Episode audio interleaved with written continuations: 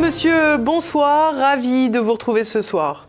Au programme de cette édition, le remaniement a enfin eu lieu. Gabriel Attal remplace Elisabeth Borne pour tenter de donner un second souffle à ce quinquennat, une sacrée entreprise.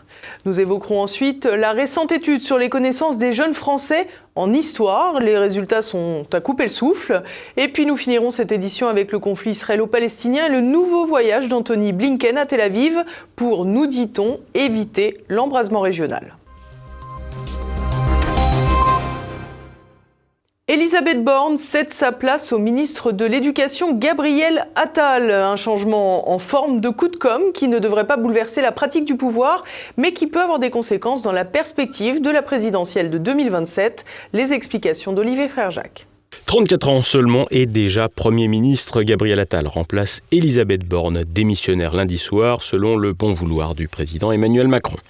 De 28 ans plus jeune que la sortante, Gabriel Attal partage cependant des points communs avec elle, au premier rang desquels le socialisme. En effet, Elisabeth Borne fut directrice technique dans le cabinet Jospin à Matignon et a toujours grenouillé dans l'environnement de la gauche française, sans pour autant avoir sa carte. Gabriel Attal a de son côté intégré le parti à la Rose à l'âge de 17 ans, en 2006. Issu d'une famille favorisée, il a fréquenté l'école alsacienne, établissement privé parisien fréquenté par les fils d'eux du tout Paris.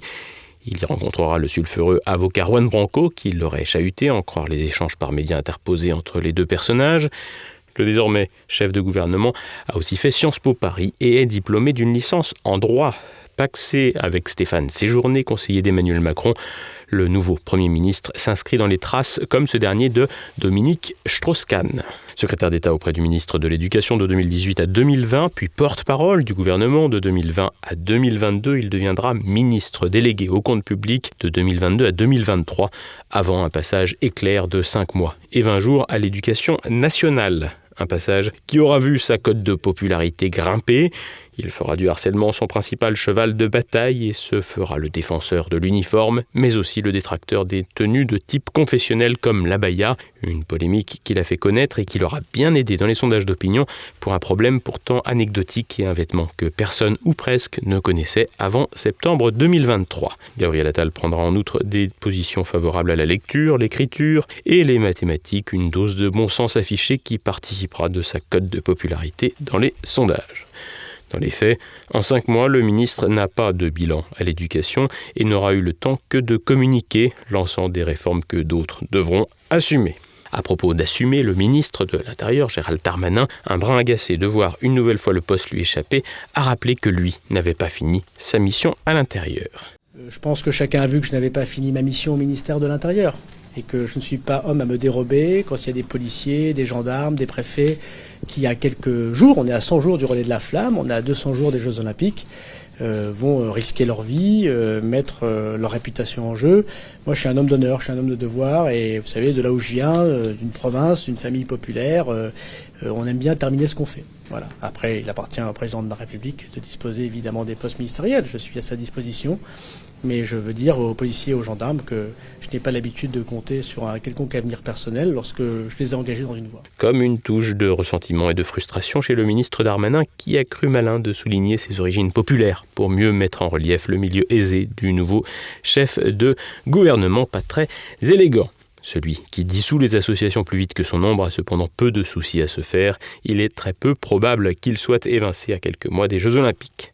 Le nouveau Premier ministre Gabriel Attal a déjà été élu localement avant, en 2014, dans les Hauts-de-Seine, où son mandat court depuis bientôt dix ans. Il a aussi été élu député dans cette circonscription en 2017 avec La République En Marche parti qu'il rejoindra dès les premiers mois de son existence. Bon orateur, à la gueule de gendre idéal, il a un profil qui peut rappeler celui d'Emmanuel Macron avant son ascension politique. Si des ministres peuvent inspirer le rejet, voire le dégoût, à l'image du garde des Sceaux Éric Dupont-Moretti ou du porte-parole du gouvernement Olivier Véran, Gabriel Attal a lui un profil plus apaisant. Pas friand des polémiques, il a su tracer sa route en s'évitant les scandales. Il lui faudra faire face désormais à une exposition médiatique de tous les instants avec d'inévitables critiques sur son âge. Et pourtant, en 1984, Laurent Fabius avait lui 37 ans quand il débarquait à Matignon. Il en faisait cependant 50 et se trouvait auréolé d'un parcours estudiantin de premier ordre normalien reçu major de l'agrégation de lettres modernes. Il sera aussi second de sa promotion à l'ENA. Avec moins de médailles, mais pas mal d'audace, Gabriel Attal a fort à faire. Pour le président Macron, il apparaît comme un joker. Avec une cote de popularité au beau fixe, il est censé redonner du jus à un second mandat compliqué. Difficile aussi de ne pas voir dans l'arrivée du jeune ministre une option pour 2027. Ainsi, le président pourrait être tenté d'en faire son poulain pour la prochaine élection présidentielle.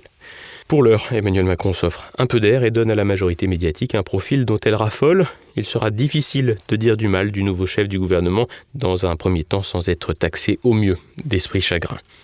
D'un point de vue des réformes et de la direction prise par le pouvoir macronien, cette nomination ne change rien.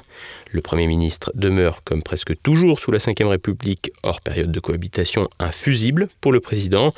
Gabriel Attal ne fait pas exception et comme ses prédécesseurs, il demeurera le chien de son maître. Le programme de 2022 du président demeure le même et l'intérêt réside désormais dans le casting des ministres, même si là aussi il s'agira d'appliquer la feuille de route.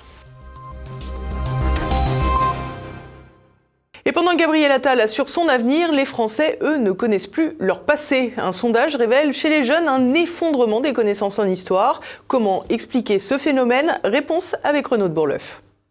Les Français perdent le fil de l'histoire. Un sondage Opinionway publié dimanche atteste d'un effondrement des connaissances sur des points pourtant élémentaires de l'histoire de France et du monde. À peine plus de la moitié des personnes interrogées, âgées de 16 à 24 ans, peut donner la date du début de la Révolution française. 35% se trompent d'année et 11% ne se prononcent pas. Et ils ne sont que 40% à connaître l'année de la chute du mur de Berlin. Un mois après le classement PISA qui attestait d'une régression de la France en lecture et mathématiques, le même constat peut être fait pour la culture générale. Pierre Delobier, qui enseigne l'histoire au collège, voit parmi les principales explications l'abandon de l'apprentissage chronologique au profit d'une méthode thématique. Évidemment, ça tient au faible niveau général qu'il y a dans les collèges et dans les lycées. Mais à mon avis, en ce qui concerne l'histoire, c'est essentiellement une question de méthode. Au lieu d'apprendre l'histoire événementielle, avec des dates, des chronologies, eh bien, on travaille euh, de manière thématique. C'est le meilleur moyen de se repérer ce rien.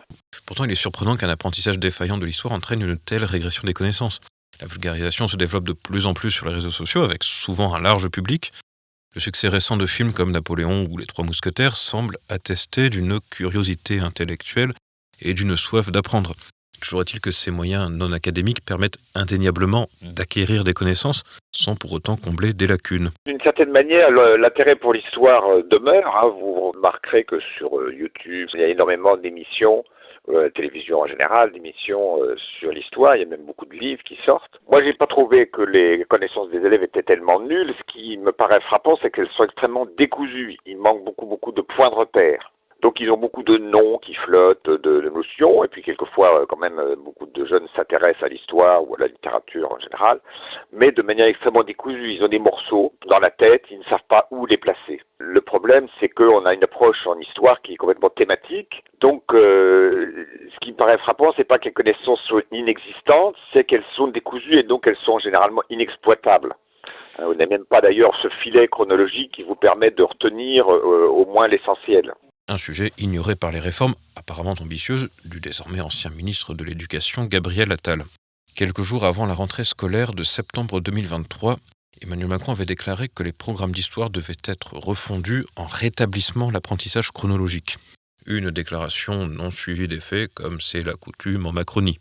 De nombreux syndicats tels que l'Association des professeurs d'histoire-géographie, la PAG, avaient jugé que la réforme Blanquer avait déjà redonné une place suffisamment importante à la méthode chronologique. En réalité, il s'agit plus d'une synthèse entre le chronologique et le thématique. Par exemple, les programmes de troisième sont les suivants. L'Europe, un théâtre majeur des guerres totales 1914-1945, suivi de Le monde depuis 1945, et enfin Françaises et Français dans une république repensée de 1944 aux années 80. Le problème reste le même, pas d'apprentissage des dates et un manque de repères. Pourtant, Pierre Delobier estime que les réformes du collège annoncées par Gabriel Attal ne sont pas mauvaises en soi, mais que leur application pourrait être compliquée. Dirais que sur le papier, elles vont dans le bon sens. Mais les syndicats font remarquer qu'elles seront difficilement euh, applicables. Il y a un problème d'abord de nombre de professeurs, puisqu'il est difficile de recruter. Il y a un problème de qualité de ces professeurs. Et puis, il y a un problème de spirale. C'est-à-dire que quand on a euh, fait le collège unique, les premiers professeurs, c'était des professeurs formés à l'ancienne.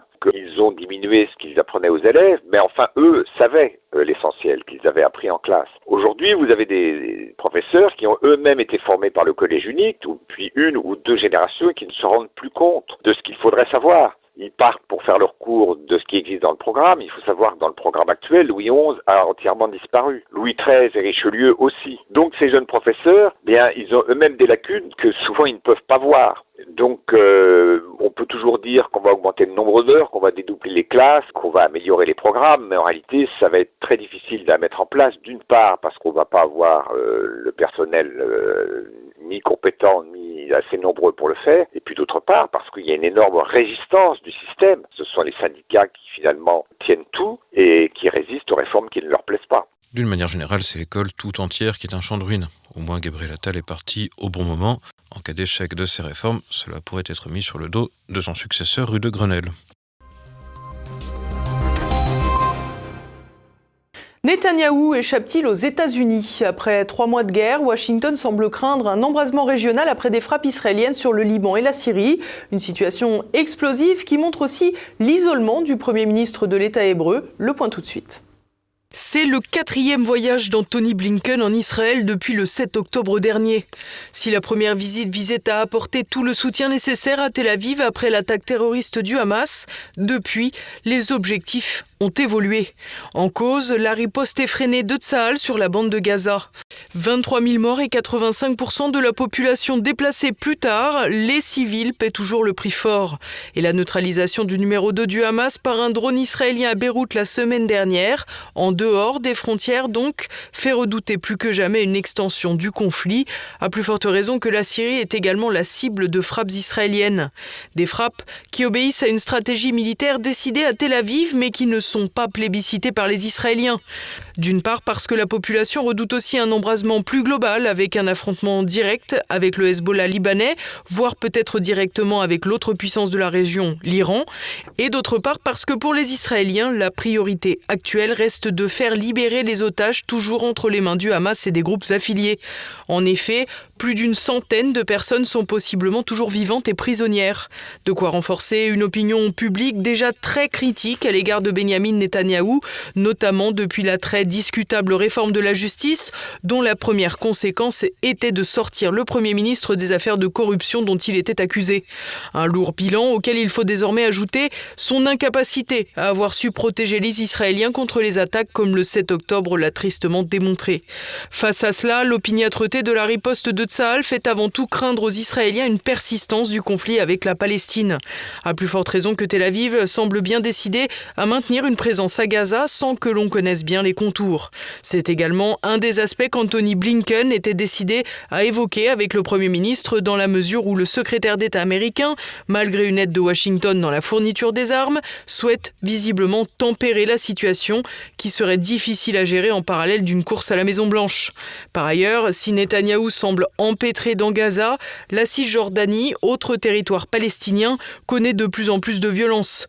Près de 250 personnes ont été tuées depuis le 7 octobre dans ce territoire qui n'est pourtant pas administré par le Hamas. En effet, des colons israéliens extrémistes protégés par le gouvernement et tentent régulièrement de chasser les habitants du territoire, une démarche combattue par de bien nombreux citoyens israéliens. The only way is to live together and equal, live in equality. That's the only way. So I don't know what will happen, but that's my way. I'm anti-violence. I'm anti. I'm, I don't think that anyone is uh, is winning the war. Everyone is. Uh, people are dying. And I think that everyone wants to live. Une situation complexe, bien loin de la binarité que les médias français voudraient imposer au mépris de la réalité quotidienne des Israéliens, pour qui Netanyahou devient de plus en plus dangereux. Reste simplement à savoir ce qu'en pense vraiment Washington. Et partons à présent en compagnie de Rémi Tell pour faire le tour de l'actualité en bref. Nous vous disions lundi que les médias étaient en passe de découvrir qu'il faisait froid en hiver. Visiblement, les services de voirie, eux, n'ont toujours pas compris. Ainsi, avec la tombée de la neige lundi soir, les autoroutes A12 et A13 ont rapidement été paralysées. De nombreux automobilistes sont restés prisonniers toute la nuit en Essonne, dans les Yvelines, l'Eure, le Calvados, la Manche et l'Orne. Météo France a expliqué qu'il était tombé des quantités de neige, je cite, supérieures à ce qui était attendu, soit entre 1 et 4 cm. Les principales artères franciliennes étaient encombrées, comme à l'accoutumée dans la matinée. Néanmoins, davantage d'accidents ont été recensés. Sans surprise, quelques lignes de train ont aussi été perturbées à cause des, je cite, conditions météorologiques. Colère des routiers. Lundi, plusieurs dizaines d'entre eux ont participé à une opération escargot sur l'autoroute A1 au niveau du péage de Chaman-Senlis. Les routiers protestent contre la concurrence déloyale des chauffeurs étrangers. Rappelons que ces derniers sont régulièrement accusés de casser les prix grâce au dumping social. Par exemple, si un chauffeur français coûte 2200 euros net en moyenne à son employeur, le coût n'est que de 1500 euros pour un patron bulgare. Les contestataires, emmenés par le groupement des routiers français, dénoncent notamment la volonté de l'UE de supprimer l'encadrement du cabotage, qui restreint l'activité des chauffeurs étrangers dans chaque État membre. Le mouvement devrait s'étendre puisque de nouvelles actions sont prévues, notamment en région Rhône-Alpes. Il fait écho à la contestation en cours des agriculteurs en Allemagne, de quoi peut-être laisser présager un printemps des peuples européens un géant de l'aviation en chute libre. Après l'incident de la porte détachée d'un Boeing 737 en plein vol, la compagnie aérienne United Airlines a indiqué lundi avoir découvert l'origine de ce qui aurait pu se transformer en un véritable drame. Des boulons ont été mal vissés sur plusieurs avions de la marque. Pour la société américaine Boeing, un géant du secteur aéronautique, c'est un nouveau discrédit après les dramatiques euh, accidents de 2018 et 2019, deux crashs ayant provoqué 346 euh, morts. Lundi, l'action de l'entreprise a chuté de 8% à Wall Street, une baisse qui pourrait s'aggraver avec la perte de confiance que vont sans doute avoir les usagers, à commencer par l'enseignant de Portland, en Oregon, qui a trouvé la porte de l'avion dans son jardin. L'affaire Théo aux assises. Le délinquant de banlieue avait défrayé la chronique alors qu'un policier lui aurait infligé une déchirure au sphincter anal avec une matraque en 2017. Il était alors âgé de 22 ans. Mardi s'ouvrait à Bobigny, devant la cour d'assises de Seine-Saint-Denis, le procès pour violences volontaires aggravées de trois policiers accusés d'avoir commis plusieurs gestes brutaux sur euh, Théodore euh, Louaka. Les faits s'étaient euh, déroulés lors d'un contrôle d'identité qui avait tourné au vinaigre à Aulnay-sous-Bois.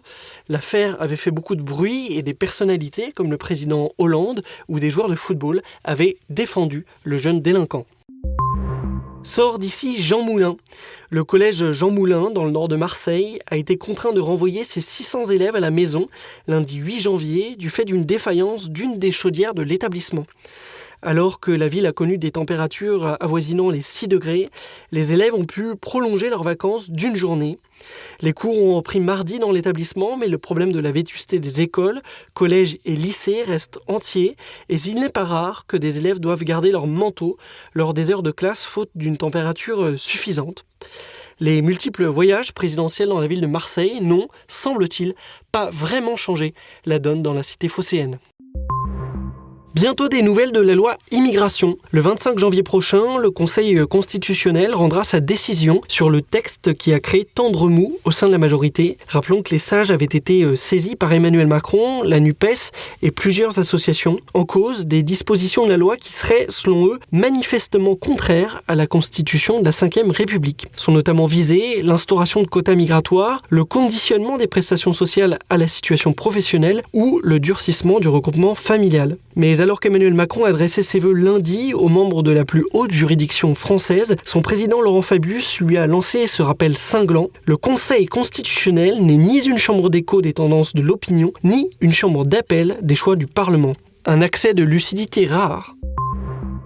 Les banques vous font passer à la caisse. Selon l'association de défense des consommateurs CLCV, les frais bancaires ont été réévalués et présenteront une hausse de près de 3% au 1er février 2024. L'essentiel de l'augmentation est dû à l'évolution des frais de tenue de compte, mais aussi à celle du coût des cartes bancaires entre 1,8% et 2,5%. À noter également que certains organismes bancaires ont revu à la hausse les frais liés au retrait dans des distributeurs automatiques de billets en dehors du réseau, en plus de limiter davantage le nombre de retraits gratuits. Selon le CLCV, les opérations menées physiquement en agence ont aussi augmenté, ce qui pénalise logiquement les personnes qui ne maîtrisent pas les outils informatiques. Les transferts de comptes type PEL atteignent quant à eux 4,4% de hausse et la désolidarisation d'un compte joint, la plupart du temps après un divorce ou un décès, est également facturée près de 4% plus cher. L'étude euh, met en garde sur les offres de groupe qui semblent moins intéressantes à l'usage que sur le papier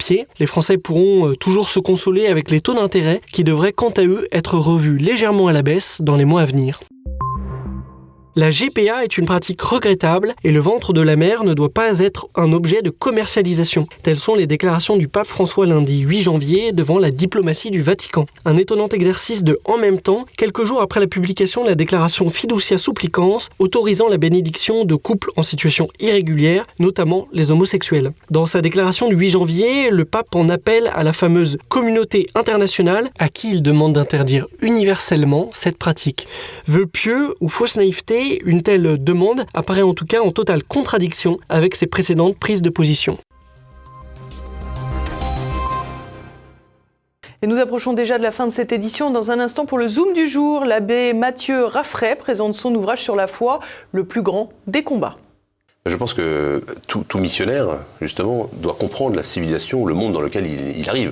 Le missionnaire qui part en Amérique, qui découvre les Indiens, par exemple, ce qu'il doit faire, c'est déjà comprendre leur langue, apprendre leur langue et, comprendre leurs euh, préoccupations, leur mode de vie. Et, c'est cet effort-là, je pense, que l'Église doit faire à chaque, à chaque époque. À chaque époque, il faut comprendre, euh, et c'est ça la vraie évolution dans l'Église, le, vrai progressisme. Le, progrès dans l'Église, ça consiste non pas à changer la doctrine, on, y reviendra sûrement plus tard, mais, mais ça consiste d'abord à, comprendre les hommes auxquels euh, on s'adresse et vers lesquels le bon Dieu nous envoie. Quitte à s'adapter quitte à s'adapter, adapter son langage, adapter ses modes, son mode de communication, euh, mais tout en restant évidemment fidèle à la doctrine, à l'enseignement du Christ. Également au programme de votre soirée, un nouveau numéro de Passé Présent. Guillaume Fiquet reçoit Rénal Sécher et Jacques Villemain pour évoquer les chouanneries contre la République. À présent, c'est le moment de retrouver le directeur de l'Observatoire des journalistes, Claude Cholet, pour un portrait piquant de Renaud Dely. C'est à présent la fin de cette édition. Merci à tous pour votre fidélité. On se retrouve demain, même lieu, même heure. Bonsoir.